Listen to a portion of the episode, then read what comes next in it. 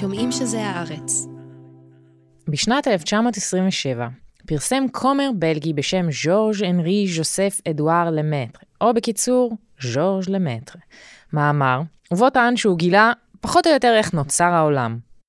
אם אתם חושבים שהמאמר היה מאמר תיאולוגי שמסביר איך אלוהים ברא איזה משהו, אז לא. כי למטר, לצד היותו כומר מלומד, גם היה פיזיקאי מחונן ואיש מבריק בצורה יוצאת דופן. וכך יצא שדווקא איש אמונה, שנשאר כזה עד סוף ימיו, הוא בין אלו שאחראים לגילוי שדי מרסק את סיפור הבריאה התנ"כי. אבל כשלמטר פרסם את הגילוי המראי שלו, לא הרבה אנשים שמו לב. כי הוא פרסם את זה בשנתון האקדמיה המדעית של בריסל, כתב עת די זניח, שאף אחד חוץ מכמה בלגים כנראה לא טרח אף פעם לקרוא. למטרה לא סתם גילה את מה שהוא גילה. ב-1920, כשהוא בן 26 בלבד, הוא כבר היה דוקטור למתמטיקה, ואז הוא נסע ללימודים באנגליה ובארצות הברית, ושם הוא פוגש כמה מהמוחות הכי מבריקים של עולם הפיזיקה. עולם הפיזיקה תסס באותה תקופה, כי ב-1915, חמש שנים לפני שלמטר הופך לדוקטור, פרסם אחד בשם אלברט איינשטיין את תורת היחסות הכללית, שהיא בעצם שורה של משוואות מתמטיות, שפחות או יותר מסבירות את האופן שבו כל היקום פועל. המשוואות של איינשטיין הסעירו את העולם. הן הפכו את כל מה שמדענים חשבו על היקום, ולכן היה מתבקש שאדם כמו למטרה ינסה לפתור את המשוואות. וזה בדיוק מה שהוא עשה. ומה שקרה זה שהוא גילה משהו לא פחות ממדהים, משהו שאפילו איינשטיין לא שם לב אליו. כשלמטרה התעמק במשוואות, הוא הבין שהיקום מתפשט.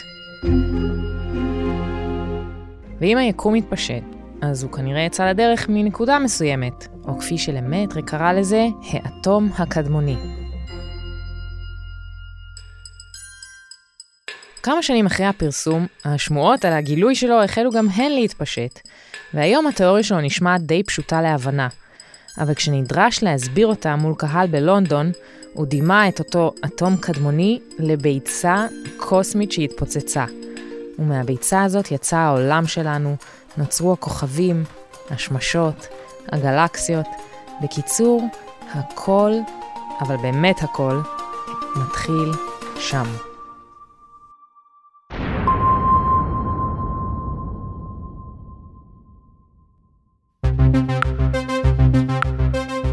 אני נטע אחיטוב, ואתם מאזינים למדעי הארץ, פודקאסט המדע של עיתון הארץ והאוניברסיטה העברית. בפודקאסט הזה אנחנו עונים על השאלות שמאחורי השאלות. איך החליטו לחקור תחום מסוים, איך המציאו המצאות פורצות דרך, ומה הופך אותן לכל כך חשובות.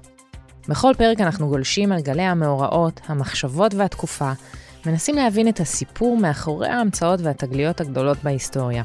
בפרק הזה, הפרק הראשון, אנחנו חוזרים להתחלה. אבל ממש להתחלה. למעשה אנחנו חוזרים 13 מיליארד ו-819 מיליון שנים לאחור אל המפץ הגדול.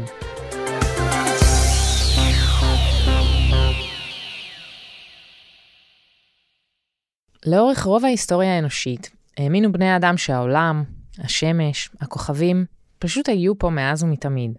או לפחות מאז שאלוהים, או אל השמש, או וירקוצ'ה, או השלימו את שם הישות הקוסמית האהובה עליכם, בראו את העולם.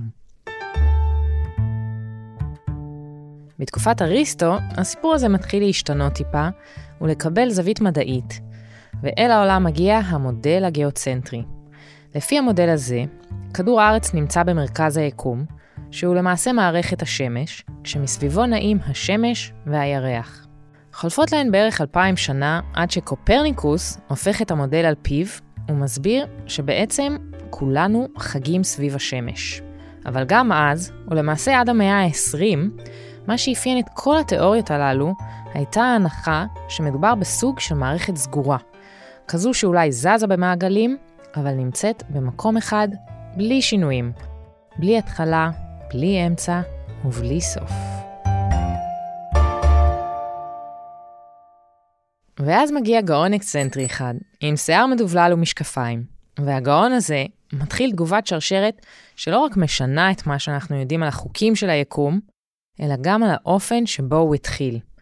ככה פתאום, בני האדם מתחילים להבין שלחיים שלנו יש היסטוריה שאף אחד לא העלה על דעתו.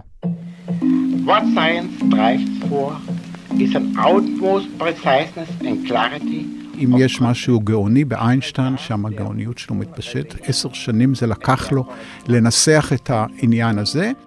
זה פרופסור חגי נצר, אסטרופיזיקאי מאוניברסיטת תל אביב, שידריך אותנו במסע אל הזמן והמרחב שבו הכל התחיל. תורת היחסות הכללית בעצם מתיימרת לעשות לא פחות ולא יותר, לתאר בתורה אחת או בתיאוריה אחת איך בנוי היקום כולו. אז בסופו של דבר, מה שקרה אחרי ניסיונות והרבה מאוד כשלים שהיו בדרך ודברים קשים עוד יותר, ב-1915 הוא שם את זה על השולחן והוא ניסח את העניין הזה. והרעיון של איינשטיין היה להגדיר בצורת סט של משוואות, קוראים להם סט משוואות היחסות הכללית. בעצם זה סט של עשר משוואות שמתאר את היקום כולו. עד לתיאוריה של איינשטיין, פיזיקאים פענחו את היקום לפי חוקי ניוטון. ניוטון הסביר לנו למה אנחנו נמשכים לכדור הארץ, למה הירח נמשך לכדור הארץ, ולמה כדור הארץ נמשך לשמש, ולכן מקיף אותה. אבל מה שניוטון לא הצליח לעשות, זה להסביר את כוח המשיכה הזה, מהו אותו כוח מסתורי שגורם לנו לא להתנתק עכשיו מהקרקע ולעוף באוויר? מה שהראה איינשטיין בעזרת תורת היחסות, זה שאין שום כוח מסתורי שמושך אותנו, אלא שיש מערכת גומלין בין חומר, או מסה, לבין המרחב. בואו נדמיין את זה רגע.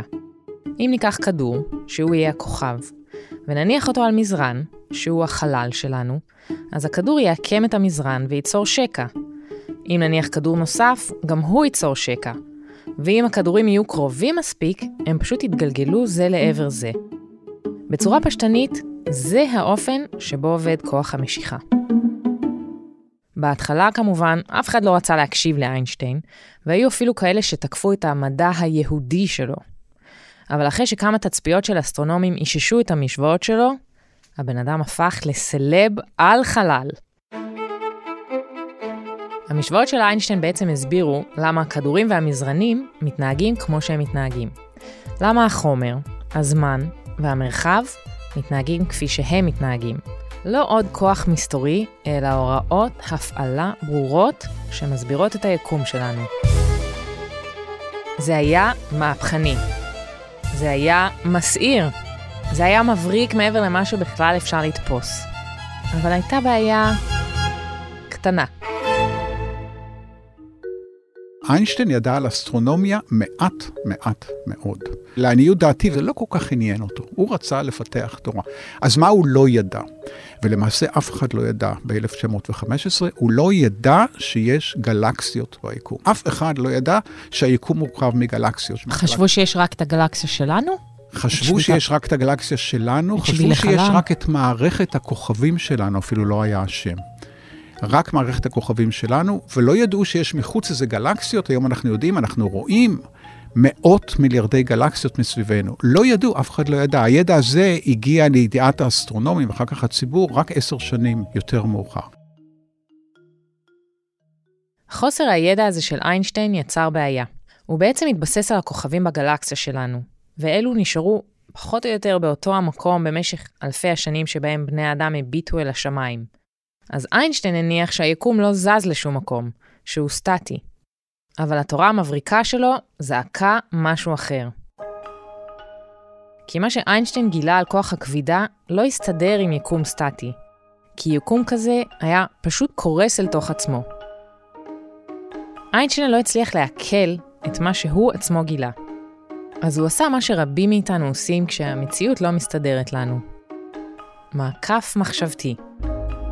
איינשטיין הוסיף למשוואות שלו אלמנט, הקבוע הקוסמולוגי הוא קרא לו, שאמור לסדר את העניין. עם הקבוע הקוסמולוגי, היקום קצת פחות מתפשט. למרבה המזל, אנשים חכמים אחרים שחיו באותה העת, הבינו שהמשוואות של איינשטיין לא צריכות שום קבוע, ושהן עובדות נהדר. פיזיקאים כמו למטרה וכמו המדען הסובייטי אלכסנדר פרידמן ראו את המספרים והגיעו למסקנה מעוררת חשש. היקום שלנו זז. החישובים של פרידמן הגיעו לידי איינשטיין, ואפילו שבהתחלה הוא התרעם והתעצבן, הם התחילו לסדוק את החומה בצורה שלו בנושא. הוויכוח סביב המשוואות של תורת היחסות היה יכול להימשך עוד הרבה מאוד זמן, כי בשלב ההוא הוא היה בעיקר ויכוח תאורטי. מי שהכריע את הדיון הזה, ובמידה רבה גרם גם לאיינשטיין להבין את הטעות שלו, היה אסטרונום בשם אדווין האבל. לפי דעתי הוא האסטרונום הכי מפורסם של המאה ה-20, והוא גילה אה, שיש גלקסיות אחרות מחוץ לגלקסיה שלנו. זה לא שינה את המודל של איינשטיין, אבל זה בעצם תרם להוכחה הראשונה שאנחנו לא חיים ביקום סטטי. אז מה שאבל עשה, הוא הלך והסתכל בגלקסיות שזה עתה התגלו.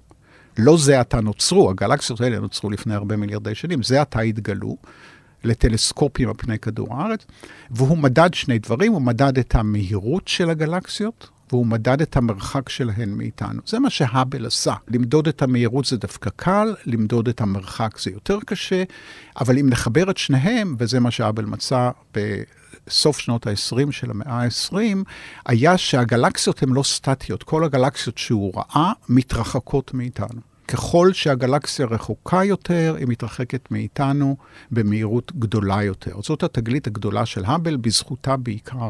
הוא ידוע, אה, וגם הוא וגם אחרים מיד הגיעו למסקנה שאם זה המצב, בואו נחשוב לרגע מה היה לפני כן. מה היה לפני מיליארד שנים, מה היה לפני חמישה מיליארד שנים, וכמובן, אם הדבר הזה נמשך אחורה, או התחיל מזמן, אם נדבר בשפה כזאת, אה, אז הגלקסיות שאנחנו רואים היום היו אז יותר קרובות אחת לשנייה. ואם נלך עוד אחורה בזמן, הן היו עוד יותר קרובות אחת לשנייה, ו- והדבר הזה הולך ומתכנס, הולך ומתכווץ למשהו מאוד ברור, לאין, בעצם לנקודת התחלה מסוימת. משהו התחיל את התהליך הזה. הגילוי של האבל, לפיו היקום מתפשט, היה צעד משמעותי בהבנה של בני האדם את האופן שבו הכל התחיל. עד אז התפשטות היקום הייתה עניין של תיאוריה, של משוואות, אבל העולם היה זקוק להאבל ולטלסקופים שלו כדי להתחיל להבין מה בדיוק קורה.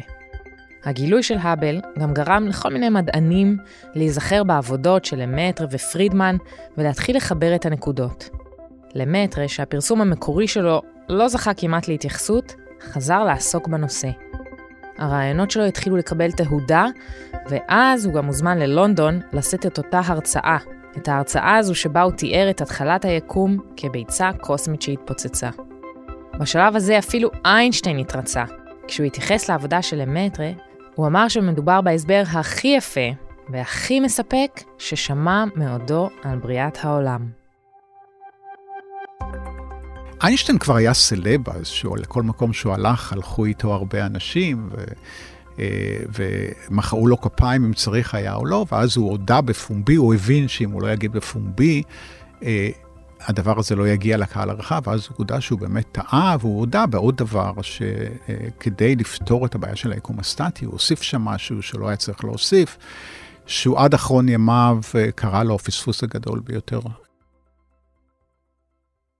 אבל בשלב הזה, בראשית שנות ה-30, הרעיון שהיקום התחיל מפיצוץ אדיר בנקודה אחת היה רחוק מלהיות מקובל על כל המדענים. זה היה רעיון חדש, נועז, כזה שסותר את האינטואיציה האנושית. אחרי שבמשך אלפי שנים בני האדם חשבו שכדור הארץ והשמש, הירח והכוכבים פשוט היו פה מאז ומעולם, שמה שאנחנו רואים זה מה יש. פתאום, בפחות מ-20 שנה, מגיעים רעיונות וגילויים כל כך מהפכניים. ולא רק שהם מהפכניים, הם גם לא תמיד עושים שכל. כי נניח שאתם אנשים מאוד מתקדמים, פתוחים מחשבתית, אוהבים שינויים, אחד הדברים הראשונים שתשאלו אחרי שתשמעו על תיאוריית המפץ הגדול זה, רגע, מה היה לפני? תורת היחסות הכללית, גם הפרטית, אבל מדברת על מרחב זמן. אנחנו, השפה הנכונה לדבר עליה היא לחבר את שלושה ממדי המרחב שאנחנו uh, מרגישים ורואים סביבנו, אורך, רוחב, גובה, אם תרצו, מחיי יומיום, למושג נוסף, מושג הזמן. אי אפשר להפריד ביניהם. ואנחנו מדברים על מרחב זמן ארבע-ממדי, שלושה ממדי מרחב וממד אחד של זמן. ולכן, אם אנחנו אומרים, וזאת נקודה מאוד מאוד עדינה וקשה לתפיסה, גם למי שחושב הרבה שנים, עשרות שנים על אסטרונומיה, שיושב כאן איתכם באולפן, אם בנקודה מסוימת נוצר המרחב, היקום שלנו, אז בנקודה הזאת נוצר גם הזמן, כי הם הולכים ביחד, הם נוצרים ביחד. ולכן, אם נלך עם זה קצת יותר אחורה, אפשר לומר במידה רבה מאוד של דיוק, שלפני הנקודה הזאת לא היה זמן. וואו. ולכן אה, הרבה אנשים שואלים, שואלים אותי כשאני מרצה, מה, מה היה לפני המפץ הגדול. אז יש לזה תשובות, יכולות להיות תשובות אחרות, אבל לגבי היקום שלנו, הזמן נוצר במפץ הגדול שלו, וביקום שלנו עצמו לא היה זמן לפני המפץ הגדול, כי הזמן התחיל שם. הקושי לקבל את היווצרות היקום כנקודה שבה הכל התחיל, היה בין הגורמים לכך שבשנות ה-30 וה-40, המפץ הגדול עדיין נאבק על הלגיטימיות שלו. הגילוי שהיקום מתפשט נתן לו אמנם לא מעט נקודות, אבל הקרב על התיאוריה שמסבירה את ראשית היקום היה רחוק מלהסתיים. חלק מהחוקרים אפילו טענו שהרעיון שלפיו ליקום יש התחלה הוא רעיון דתי, והאשימו את למטרה, הכומר, בניסיונות לכפות תיאולוגיה דתית על המדע. ההתנגדות העיקשת הזו הובילה גם לצמיחה של תיאוריה מתחרה, תיאוריית המצב היציב, שפותחה ב-1948. בקצרה, התיאוריה הזו טוענת שהיקום היה כאן מאז ומתמיד ושהוא ימשיך להתקיים לנצח. המודל מכיר בעובדה שהיקום מתפשט, אבל לפי המודל הזה, בגלל שחומר מתפשט כל הזמן בחלל, במקביל גם נוצר חומר חדש, וכך היקום נותר יציב. למרות שהיום זה נשמע לנו מוזר, לא מעט חוקרים בעלי שם תמכו במודל הזה בשעתו, והקרב על המפץ הגדול היה בעיצומו. איך מייצרים חלב מתורבת? מה קורה לנו במוח במצבי לחץ ומתח? ומה הקשר בין התחממות גלובלית למלחמות? תנו למומחים של האוניברסיטה העברית לענות על כל השאלות. הוג'י-קאסט, הפודקאסט של האוניברסיטה העברית. מיטב החוקרים והחוקרות בשיחות מרתקות על תגליות מדעיות ופריצות דרך שישנו לכולנו את החיים. הוג'י-קאסט, האזינו בפלטפורמות ההסכתים ובאתר האוניברסיטה העברית.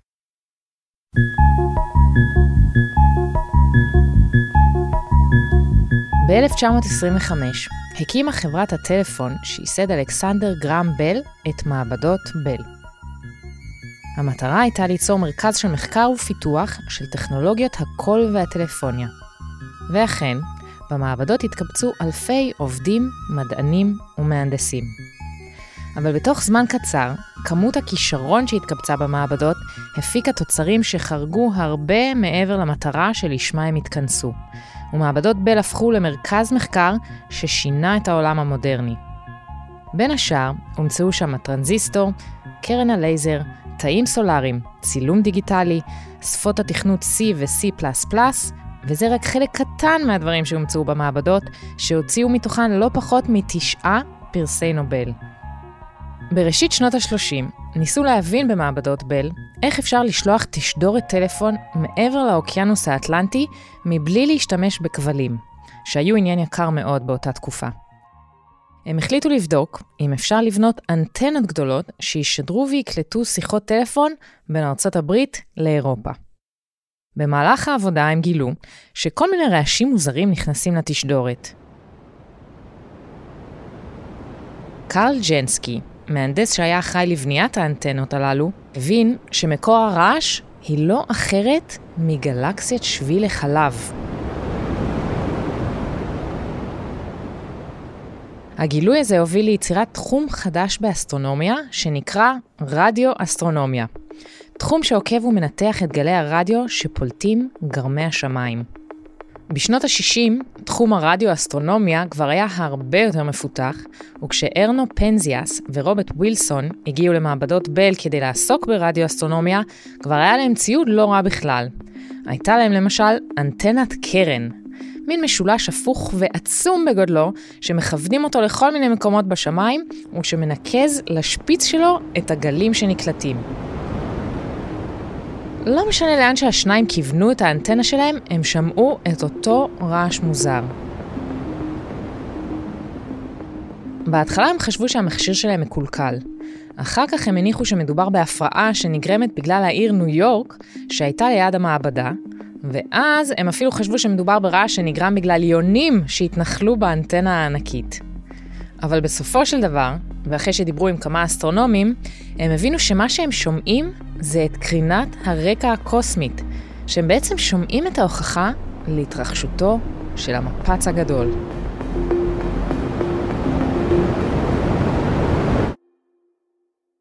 אנחנו חושבים שכל הדבר הזה נוצר בפיצוץ גדול, אבל זו הסיבה שמדובר על השם מפץ גדול. לכל פיצוץ גדול יש כמה עדויות. אם אתה נמצא מאוד קרוב ונמצא על פני כדור הארץ, אתה שומע את הקול ומשהו אולי נזרק עליך, וגם אם אתה צופה בזה מאוד מאוד מרחוק, אתה רואה את הפיצוץ. אתה רואה, אנחנו קוראים לזה את הקרינה האלקטרומגנטית, את הקרינה שיוצאת מן הפיצוץ. מאוד מאוד מרחוק, באסטרונומיה אנחנו על כל דבר מסתכלים במרחקים אדירים, כי כל הגופים שאנחנו מדברים עליהם הם מרחקים אדירים מאיתנו. אנחנו אמורים לראות את הפיצוץ הזה.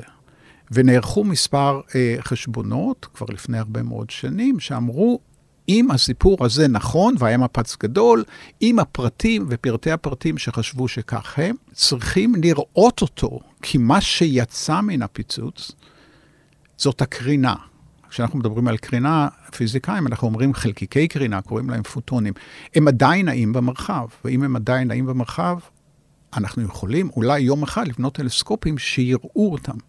וזה אמנם קרה. זה לקח הרבה מאוד שנים, הפעם הראשונה שזה התגלה ממש, זה היה ב-1965, הרבה שנים לאחר איינשטיין ולאחר האבל, אה, אבל ראו את זה. והיום רואים את זה הרבה יותר. אז יש שתי עדויות שהסיפור הזה הוא אמנם נכון, גם על ידי ההתפשטות עצמה וגם על ידי העובדה שאנחנו רואים את הפיצוץ, אנחנו ממש רואים את הקרינה שיצאה מהפיצוץ, mm-hmm. ומעכשיו זה סיפור בפרטים, זה הסיפור הוא על הפרטים של העניין, שזה מאוד מאוד מעניין, לא רק אותנו, אני חושב, אה, כל אדם משכיל, מה באמת קרה שם. אז המשוואות הסתדרו, וההוכחות הגיעו, ובני האדם, או לפחות הפיזיקאים שבהם, הבינו שככל הנראה, היקום התחיל בפיצוץ גדול ובנקודה אחת. אבל מה בדיוק קרה שם, ומה אפשר ללמוד מזה? כדי ללמוד את המפץ הגדול, צריך להסתכל אחורה בזמן, וכאן אולי כדאי להסביר איך בדיוק עושים את זה. לאור השמש לוקח קצת יותר משמונה דקות להגיע אל כדור הארץ. כלומר, השמש שאתם רואים כשאתם מביטים לשמיים היא מלפני שמונה דקות. בזמן הזה, קרני השמש עוברות מרחק של כ-150 מיליון קילומטרים. אם תסתכלו בלילה אל השמיים ותחפשו שם את כוכב הצפון, הסיפור יהפוך אפילו לעוד יותר מעניין. לאור שיצא מכוכב הצפון, לקח כ-400 שנה להגיע לכדור הארץ, ולכן אנחנו למעשה מסתכלים 400 שנה לאחור. תחשבו על זה רגע. אם היו חייזרים בכוכב הצפון, שהיו מסתכלים בטלסקופ אל עבר כדור הארץ, הם היו מביטים לכאן עכשיו ורואים את כדור הארץ, אבל את זה של המאה ה-17. כשמכניסים טלסקופים רציניים לתמונה, דוגמת טלסקופ החלל האבל וממשיכו טלסקופ ג'יימס ווב, כבר אפשר להביט מיליארדי שנים לאחור ולראות מה קרה ממש אחרי המפץ הגדול. אז כשהולכים אחורה, יש שתי תחנות מאוד אה, חשובות, מאוד אה, משמעותיות. התחנה הראשונה היא התחנה שממנה רואים את שרידי או את הקרינה של התפוצצות. התחנה הזאת, אנחנו יודעים לתארך אותה, הייתה כמעט 400 אלף שנים לאחר המפץ הגדול. ואז ממשיכים ללכת אחורה בזמן, ובערך שלוש דקות, שתיים או שלוש דקות לאחר המפץ הגדול, נוצר כל החומר סביבנו, מרבית החומר ביקום זה מימן, עשרה אחוז בערך זה הליום, שם נוצר כל החומר. זה כבר דקה או שתיים או שלוש לאחר המפץ הגדול, וממשיכים ללכת אחורה בזמן, זה כבר לא רואים, אבל אפשר להבין, כי אנחנו מכירים את הפיזיקה, אפשר היום ללכת בקלות רבה עד שבריר של שנייה לאחר המפץ הגדול. מה זה שבריר? למשל מיליונית השנייה לאחר המפץ הגדול. אה, מיליונית המיליונית השנייה לאחר המפץ הגדול, ושם נוצר החומר הבסיסי שאנחנו מכירים, החומר או החלקיקים שמהם עשוי החומר. במפץ הגדול נוצר היקום כולו. כלומר נוצרו כל אבני הבניין של היקום, וכל השאר, אם הסיפור הזה נכון, אם פרטי הסיפור הזה נכונים, כל השאר זה איך הדברים שנוצרו אז השתנו בזמן. אבל הכל נוצר אז. אה, מיד לאחר המפץ הגדול נוצר כל החומר, בהמשך מהחומר הזה נוצרו כוכבים, בשלב הזה הכוכבים הראשונים, שהיו די שונים מהכוכבים שאנחנו רואים סביבנו, מאוד שונים מהשמש. בהמשך מהכוכבים האלה נוצרו הגלקסיות הראשונות, ואחר כך הגלקסיות האלה במשך הזמן השתנו, התנגשו אחת עם השנייה, נוצרו מגלקסיות קטנות, גלקסיות גדולות יותר, נוצרו בכל, בתוך כל אחת מהן כוכבים, כוכבים נוצרים בתוך גלקסיות, והיום, מיליארדי שנים הרבה יותר מאוחר, אנחנו רואים את תמונת היקום שלנו. בוא מיליארד... נדבר רגע על כן. כדור הארץ, איפה הוא ביחס למפץ הגדול? כן, אז אנחנו נמצאים היום בקירוב טוב, אנחנו יודעים למדוד את זה, 13.8 אה, מיליארדי שנים לאחר המפץ הגדול.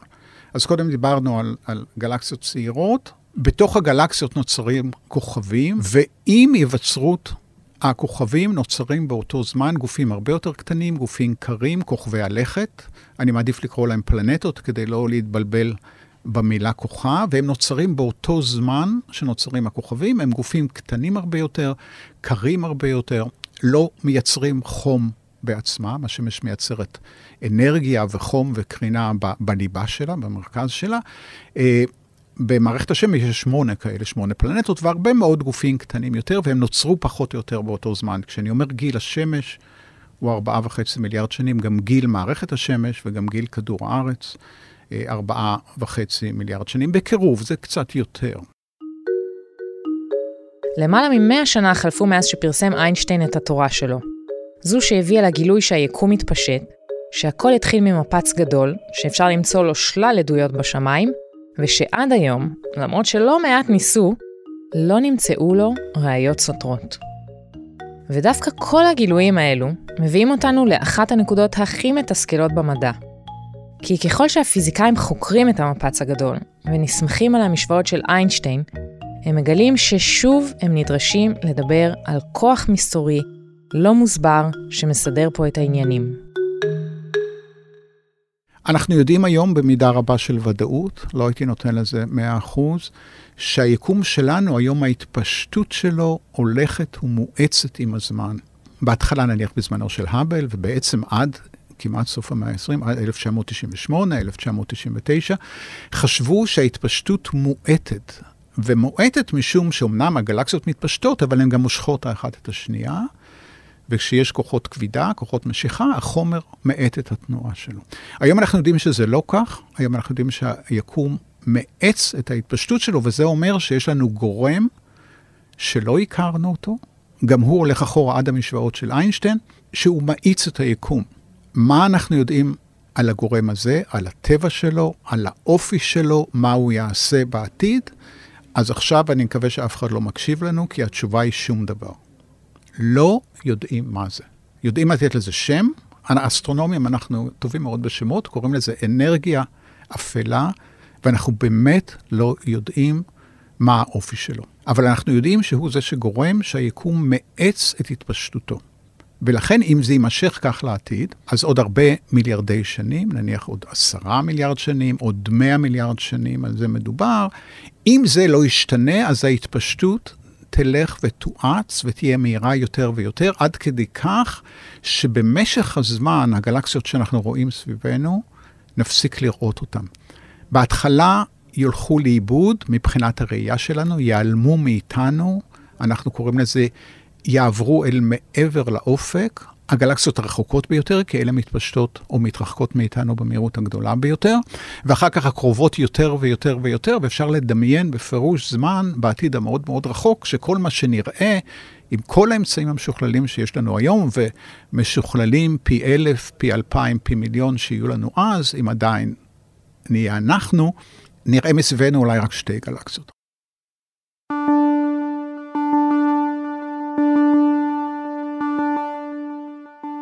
אתם קולטים?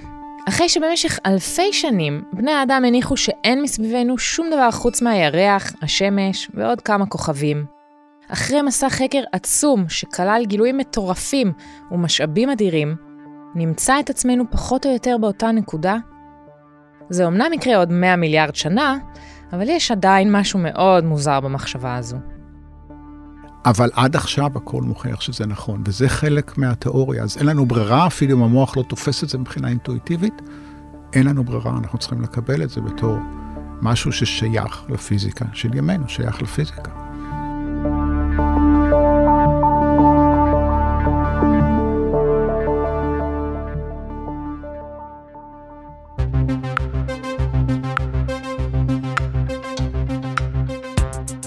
כאן, הפרק הראשון של מדעי הארץ, פודקאסט המדע של עיתון הארץ והאוניברסיטה העברית בירושלים. זה הזמן להגיד תודה רבה לפרופסור חגי נצר, שלקח אותנו למסע בין כוכבים, ולספר לכם ולכן שבפרק הבא אנחנו חוזרים אל אחד הסיפורים הכי מרתקים בהיסטוריה של הרפואה האנושית. בפרק השני של מדעי הארץ נגלה איך מדען יהודי סורר הציל את חייהם של מיליוני ילדים בעולם, ובדרך הפר לא מעט כללי אתיקה, הזריק חיסון ניסיוני לילדים שלו, ועשה פחות או יותר הכל כדי לנצח את נגיף הפוליו. נגלה גם למה האיש הזה, יונה סלק שמו, סירב לרשום פטנט על החיסון שלו, ואיך הוא דאג להפיץ את הידע כדי שאף חברת תרופות לא תהפוך את החיסון שלו למוצר. בסיפור הזה מעורבים נשיאים אמריקאים, החלטות פורצות דרך שמשפיעות על הבריאות שלנו עד היום, ואפילו מעבדה אחת קטנה ביפו שבישראל. את מדעי הארץ עורך אסף פרידמן, המפיק הוא אמיר פקטור, ועורכת המיקס והפסקול היא שני אבירם. תחקירנית הפודקאסט היא עידית פודולר, ובצוות גם אברי רוזן צבי ונערה מלקין. אני נטע אחיטוב, ואנחנו נשתמע בפרק הבא.